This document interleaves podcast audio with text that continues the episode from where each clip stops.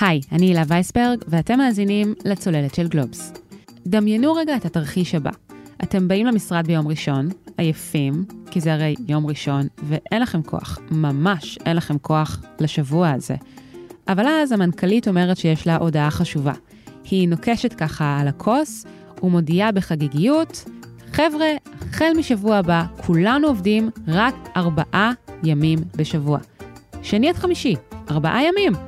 כן, כן, חברים, קיבלתם עוד יום חופשי בשבוע. תהנו. אה, וכמובן, השכר שלכם לא נפגע, הוא נשאר בדיוק אותו הדבר. נשמע לכם מנותק לגמרי מהמציאות? יכול להיות, אבל זה בדיוק מה שקרה באפריל האחרון ל-30 העובדים בישראל של מרכז הפיתוח של חברת התוכנה Sage.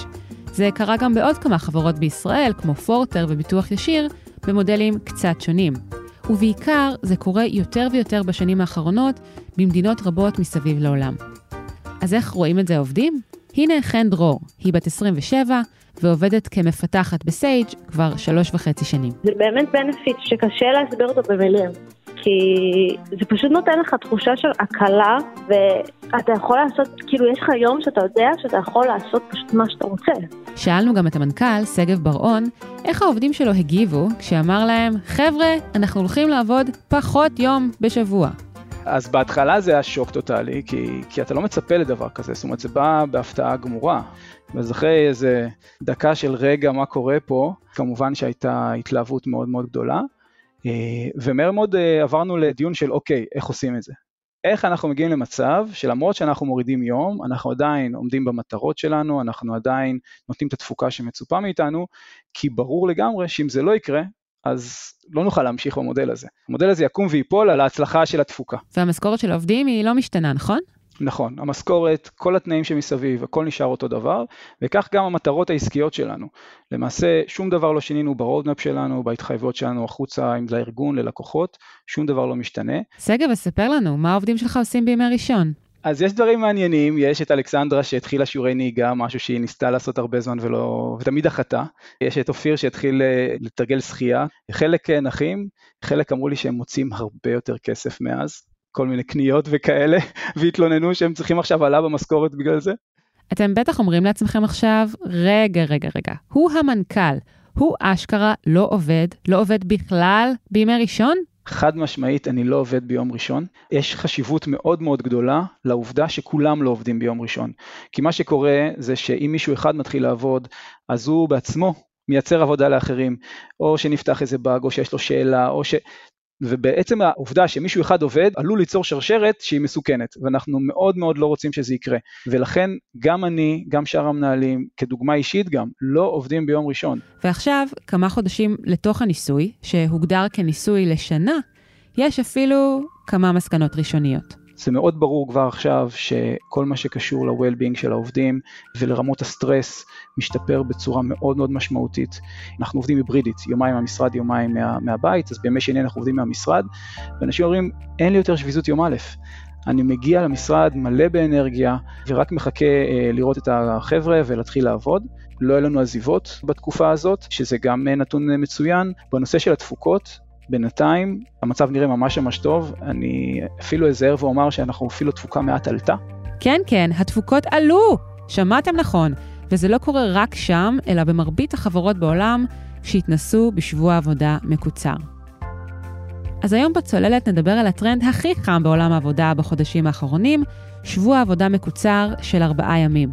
איך זה עובד? האם זה עובד? והאם מה שהתחיל בטפטופים גם אצלנו, יוכל להתרחב בעתיד לכלל המשק. היי, אלה לוי ויינריב, כתבת מגזין ופרשנית בגלובס. אהלן. את אה, ואני כתבנו כתבה שמופיעה במגזין G בסוף השבוע על קיצור שבוע העבודה לארבעה ימים, והיום גם נדבר על המודל הזה וגם נציג את חלקם של המרואיינים ששוחחנו איתם. אבל בואי נתחיל מהמודל עצמו.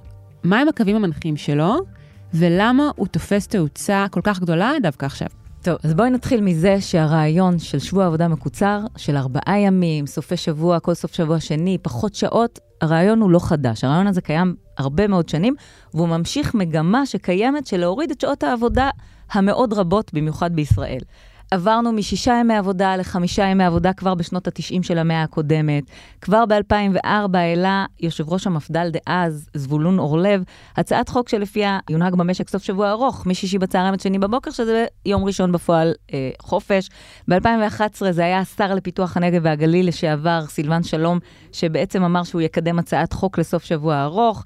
והוא הציע יום ראשון חופשי, זה קצת התמסמס, אבל אפילו הייתה ועדה בעקבות זאת שב-2014 צמצמה טיפה את הפיילוט ואמרה, בוא נעשה שישה סופי שבוע ארוכים בשנה, גם זה לא קרה. אני זוכרת את זה נהדר, כן, עליו נפל uh, כלעומת שבא. תחשבי כמה אטרקטיבי זה לעובדים לשמוע כל כמה שנים, בקרוב יהיה לכם עוד סוף שבוע, סוף שבוע ארוך, עוד יום חופש, זה מאוד מאוד אטרקטיבי, ולכן גם הפוליטיקאים מאוד מאוד אוהבים את זה. אבל מה קורה עכשיו שזה שוב עולה לכותרות, אחרי שזה התמסמס עשרות פעמים?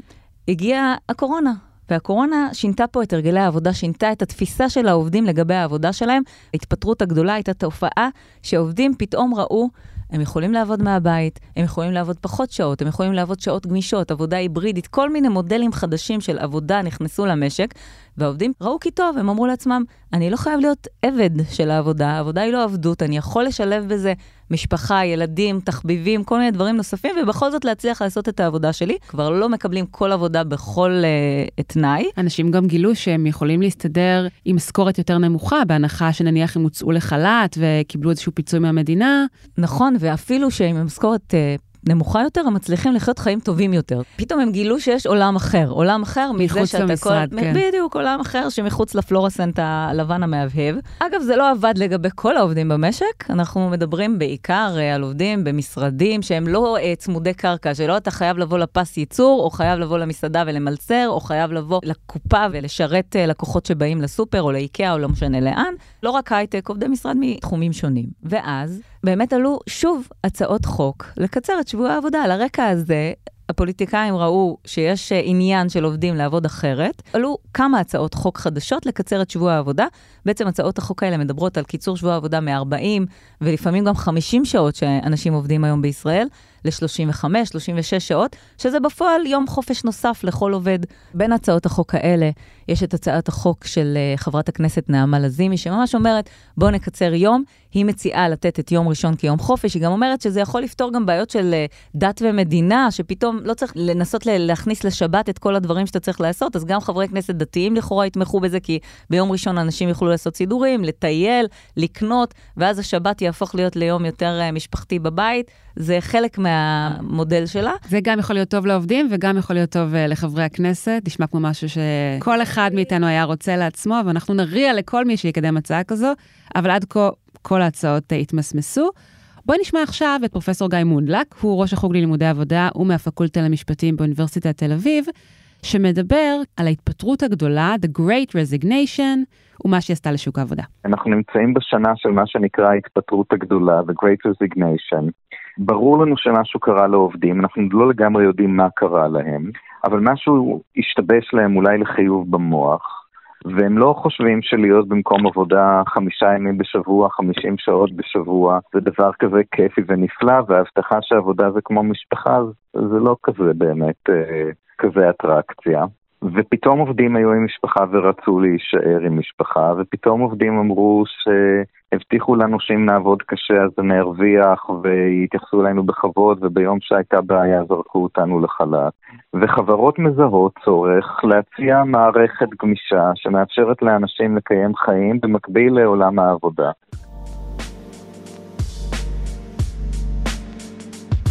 באוקטובר הקרוב צפוי להתחיל פיילוט ישראלי של קיצור שבוע עבודה, שבו עומדת להשתתף רשת אפריקה ישראל מלונות.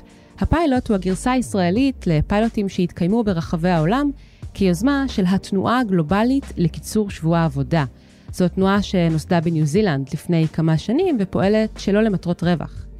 אז כפי שהסביר גיא מונדלק, משהו קרה לעובדים בעולם ובישראל בתקופת הקורונה.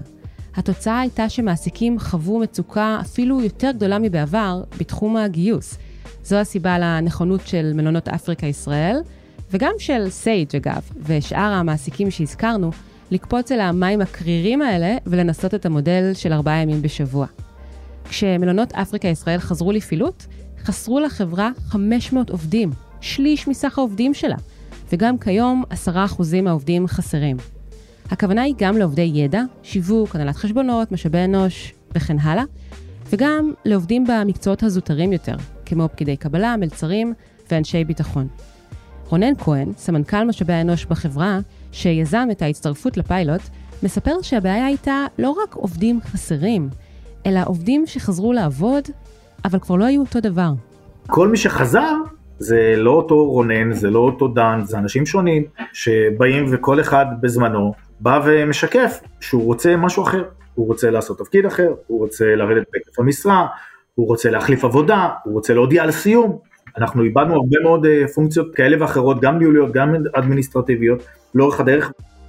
הפיילוט של אפריקה ישראל יכלול 30 עובדים בלבד בשלב הראשון, והעובדים האלה, אולי תופתעי ואולי לא אלא, יהיו רק עובדי הידע בארגון, לא עובדים הזוטרים. שאלנו את רונן אם הוא לא מייצר באופן הזה פערי מעמדות בין העובדים, ממש קאסטות, בתוך הארגון עצמו. אנחנו רוצים ללמוד בפיילוט הזה, האם באמת כל מה שקראנו עד היום הוא באמת נכון. אנחנו רוצים ללמוד עד כמה הוא ישים עבורנו, אנחנו רוצים ללמוד עד כמה הוא ישים ללקוחות שלנו, אנחנו רוצים ללמוד איך לעבוד בתוך הדבר הזה כדי שאנחנו נוכל להגדיל את היריעה ובסוף להכיל אותו על כלל האוכלוסייה.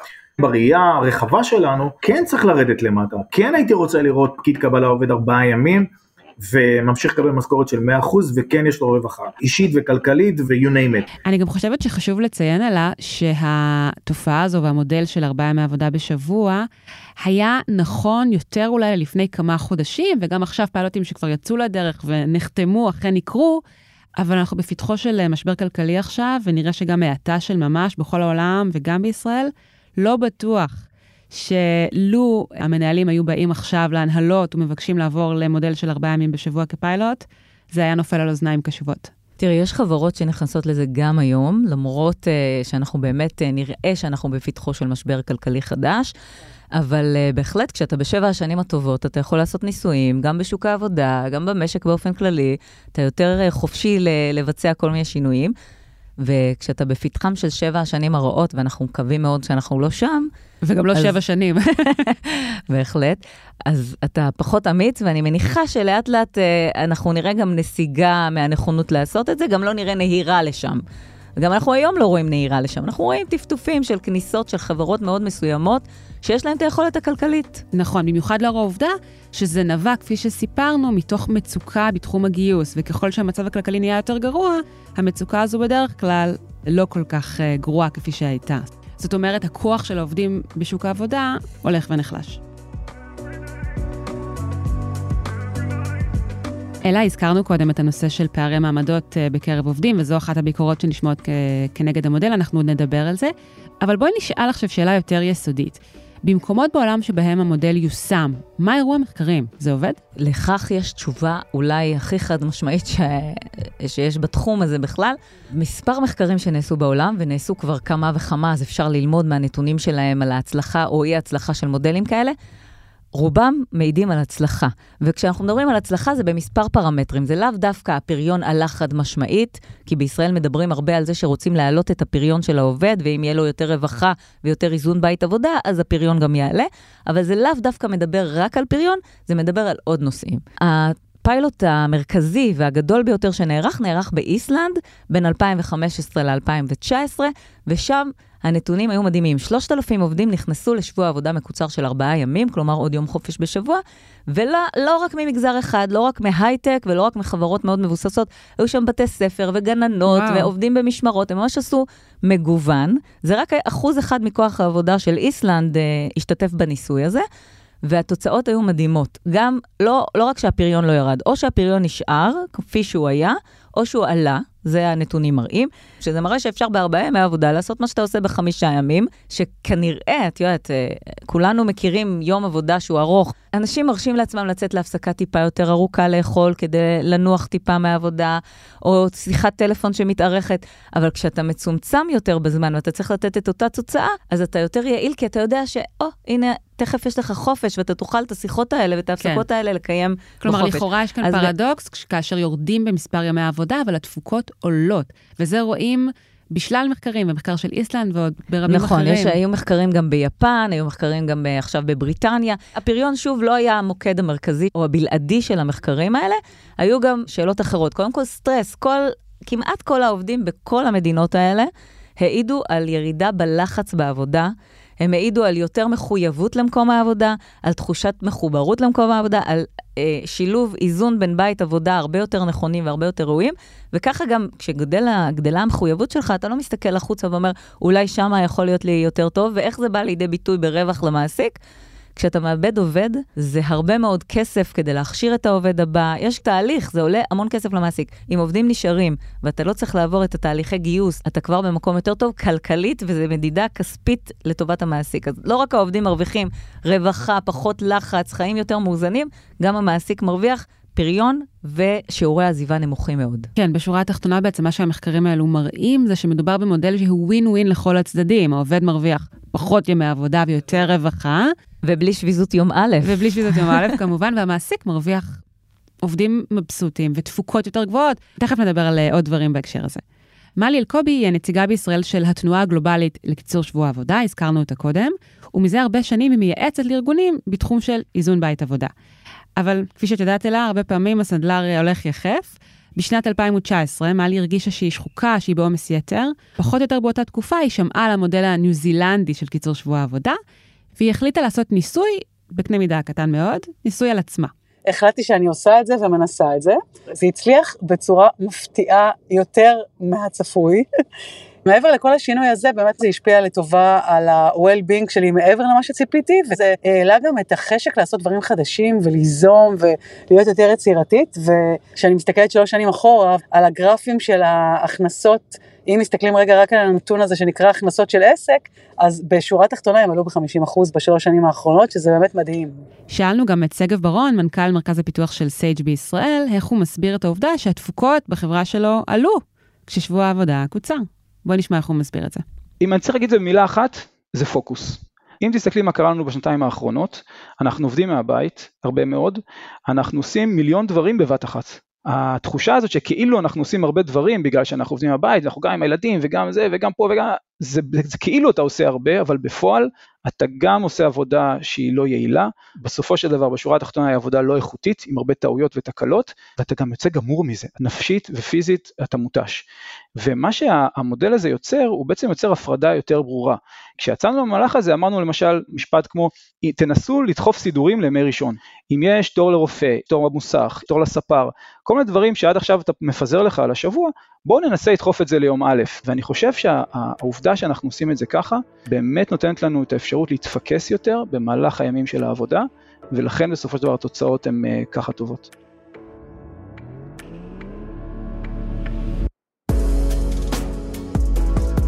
אלא המודל הזה נשמע מושלם, אבל כשעברנו לשאול אה, כל מיני גורמים שבעצם חשוב שירצו גם הם לקדם את המודל, אם הוא ישים בישראל, התשובה שקיבלנו הייתה די חד משמעית. לא ולא.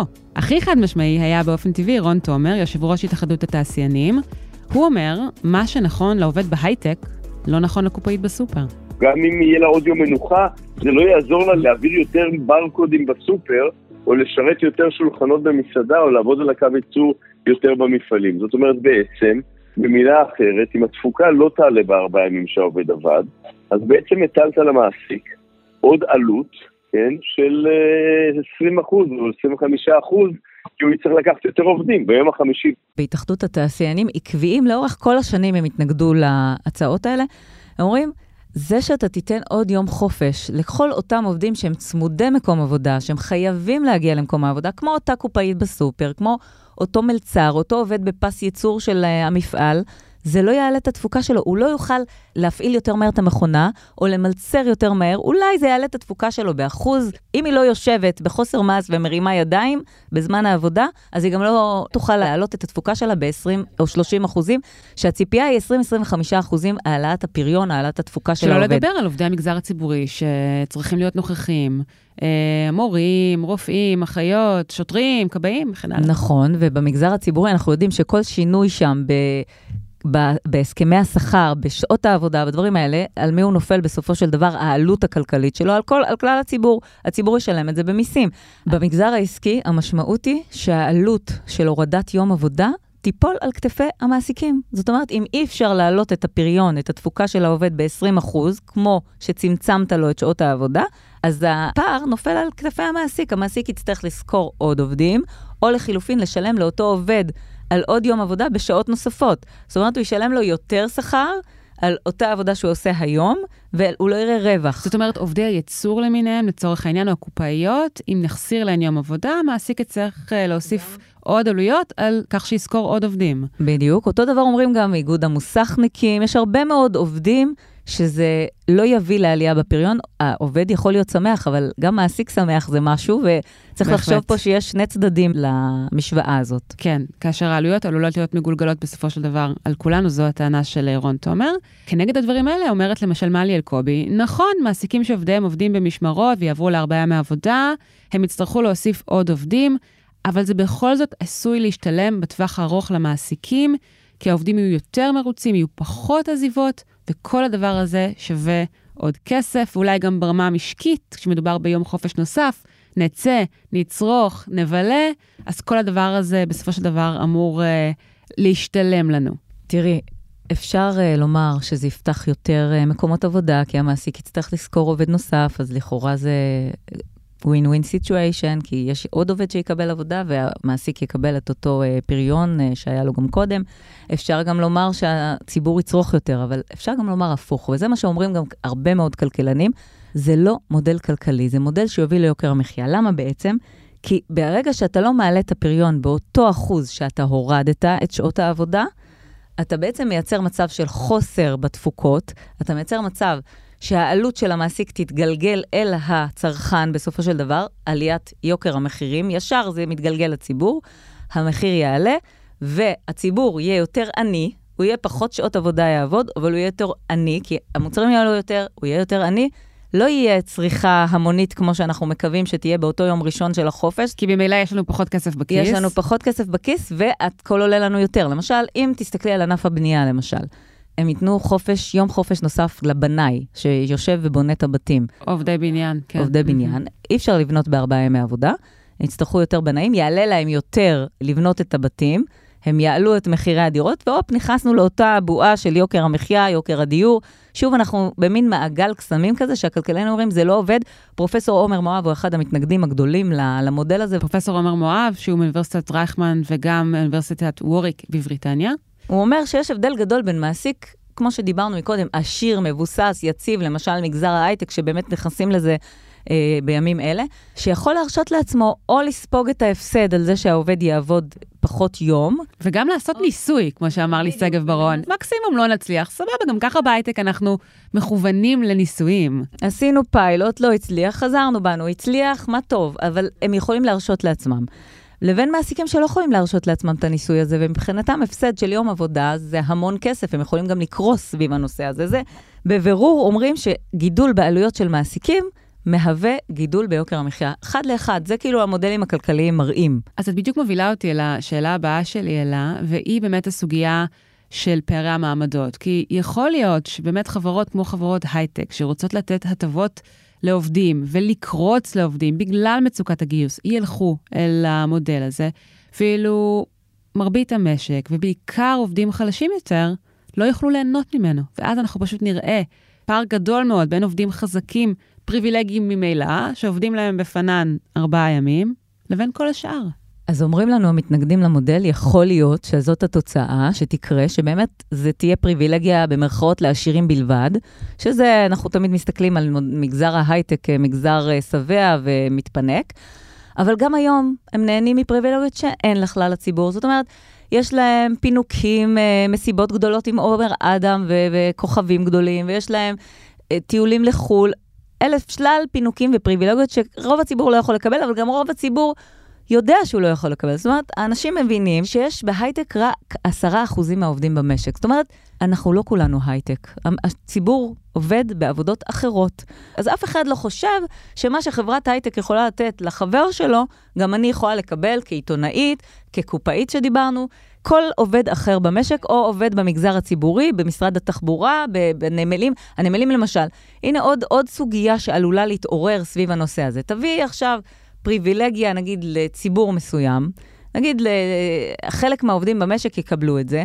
היום ההטבות שמקבלים בהייטק, ההטבות הגדולות, המתנות הגדולות, המופעים, המסיבות, כל הפריבילגיות, לא גורמות לעובד בחברת החשמל או בנמלים להגיד, אני רוצה בדיוק את זה, אני מגיע לי גם את זה, כי הוא יודע שזה אחוז מסוים במשק מקבל, ואז הוא מקבל משהו אחר. יש לו את התנאים שלו וההטבות שלו, אבל היום... שהם לא רעים בכלל, הרבה לא, פעמים. במקרה הזה מאוד לא רעים. אז מה שחוששים הכלכלנים, יתחילו לדבר על אה, יום חופש נוסף בשבוע, ובדיוק אלה האנשים שיבואו ויקבלו אותו ויבקשו אותו וידרשו אותו. העובדים החלשים יישארו מאחור. גם כשנצא ונבלה, מישהו צריך להמשיך ולספק לנו את השירותים, נכון? את שירותי הבילוי והקניות ו- וכל הדברים האלה בדיוק. שבא לנו לעשות. ואז יבואו הוועדים הגדולים, הוועדים של החברות האלה, ויגידו, גם לנו מגיע, והם באמת יקבלו, והשאר יוותרו מאחור. זאת אומרת, יש פה הרבה דילמות של uh, יחסי עבודה.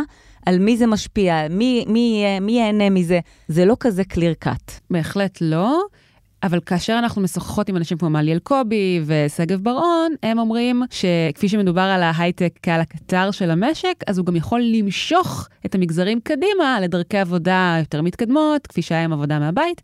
אז בואי נשמע בהקשר הזה שוב את שגב בר-און, מנכ"ל מרכז הפיתוח של סייג' בישראל? אני חושב שזה נושא הרבה יותר רחב, אין ספק שבהרבה מובנים נוצרו קאסטות ככה של אה, עובדי הייטק מול כל השאר ושזה הרבה דיבור. אני חושב שהייטק ידוע בזה שהוא הרבה פעמים מביא את הבשורה, אה, והוא מתחיל עם איזשהו תהליך שאחר כך אה, מאומץ גם בשאר המקומות. אני לא רואה סיבה למה שמודל כזה לא יאומץ בהצלחה על ידי חברות שאינן חברות הייטק. פעם עבדנו שישה ימים, וזה היה נראה הגיוני, היום עובדים חמישה ימים ולא קרה כלום. התייחסתי קודם לשאלה כשאמרת לי מה עושים בימי ראשון, ואמרתי גם שאנשים, חלק מהם מבזבזים יותר כסף, כלומר, יש איזשהו גם רווח כלכלי אה, במקרו אפילו, שאנשים יוצאים ואנשים מבלים ואנשים עושים. טוב, אלה, אז אה, אני חושבת שללא ספק תוך כדי העבודה על הכתבה הזו, את ואני פינטזנו, איזה מגניב זה יהיה לעבוד רק ארבעה ימים. איזה מין חלום מתוק זה. אה, אבל אין ספק שעומדות בפניו גם הרבה מאוד מהמורות, גם בעולם, ונראה שבעיקר כאן בישראל. האם לדעתך הוא יוכל אה, להתממש בסופו של דבר? הרי עבדנו שישה ימים, ירדנו לחמישה, אולי זו איזושהי אבולוציה טבעית. כן, רק שהתהליך של הירידה בשעות העבודה בישראל לקח 50 שנה, ואף אחד מאיתנו אה, לא חושב שבחמישים שנה הבאות נדבר על שבוע עבודה מקוצר של ארבעה ימים. אם את שואלת את התומכים, למשל מנכ"ל הביטוח הלאומי לשעבר מאיר שפיגלר, אז הוא אומר, זה קרוב יותר ממה שאתם חושבים, הוא מהתומכים הנלהבים, הם עשו מחקרים בביטוח הלאומי, שמראים שזה רק טוב. אין דאונסייד לדבר הזה. אז שואלים את הנלהבים, ברור שהם אומרים, זה קורה, גם כולם נכנסים לזה כל העולם, ואנחנו לא יכולים להישאר מאחור. אותו דבר, חברת הכנסת נעמה לזימי אומרת, נכון, זה נשמע כמו חזון, זה נשמע כמו חלום, אבל זה לא חלום, וצריך להתוות את המציאות של היום שאחרי. צריך להתייחס למציאות הגלובלית ולהיכנס גם בישראל. אין דבר שהוא בלתי מושג. מנגד, יש בעיות קשות שהצגנו אותן עכשיו. לא בטוח שזה יקרה כל כך מהר. זה נכון שזה לאט לאט מטפטף שוב למגזרים היותר שמנים במשק. אם אנחנו בפתחו של uh, משבר כלכלי, אז בוודאי שלא נראה את זה בקרוב. ובואי נדבר על המצב הפוליטי הנוכחי. אף אחד לא יכול להזיז כוס מצד לצד, ובטח לא חקיקה כל כך כבדת משקל. הדבר האחרון שאני רוצה להגיד, גם לא צריך להיתפס לכותרת היפה הזאת, ארבעה ימי עבודה בשבוע, סוף שבוע ארוך. אפשר להסתכל על הדבר הזה כמשהו יותר גמיש, ולהתאים אותו גם לאותם מגזרים בעייתיים שאומרים שלא ניתן לתת להם שבוע מקוצר, לתת להם משהו אחר, לבנות מודלים שיתאימו לכלל המגזרים במשק. אפשר ליצור רווחה לא רק דרך ארבעה ימי עבודה נכון, בשבוע. נכון, זו כותרת יפה וכיף לנו לשמוע אותה, ובאמת, כמו שאמרת, זה חלום מתוק. אבל uh, אם צריך להתמודד עם הבעיות, אז אפשר למצוא מודלים נוספים. מודלים שיתאימו לכלל העובדים במשק, מודלים שיהיו מחולקים למגזרים שונים, מודל אולי למגזר הציבורי, מודל אחר, אבל אפשר לדבר על זה, ואין ספק שהדיון עכשיו בעיצומו. ברגע שתהיה לנו uh, ממשלה חדשה, אולי הוא יתחדש. כן, נתחיל משם. אלה לוי ורניק, תודה רבה. תודה לך.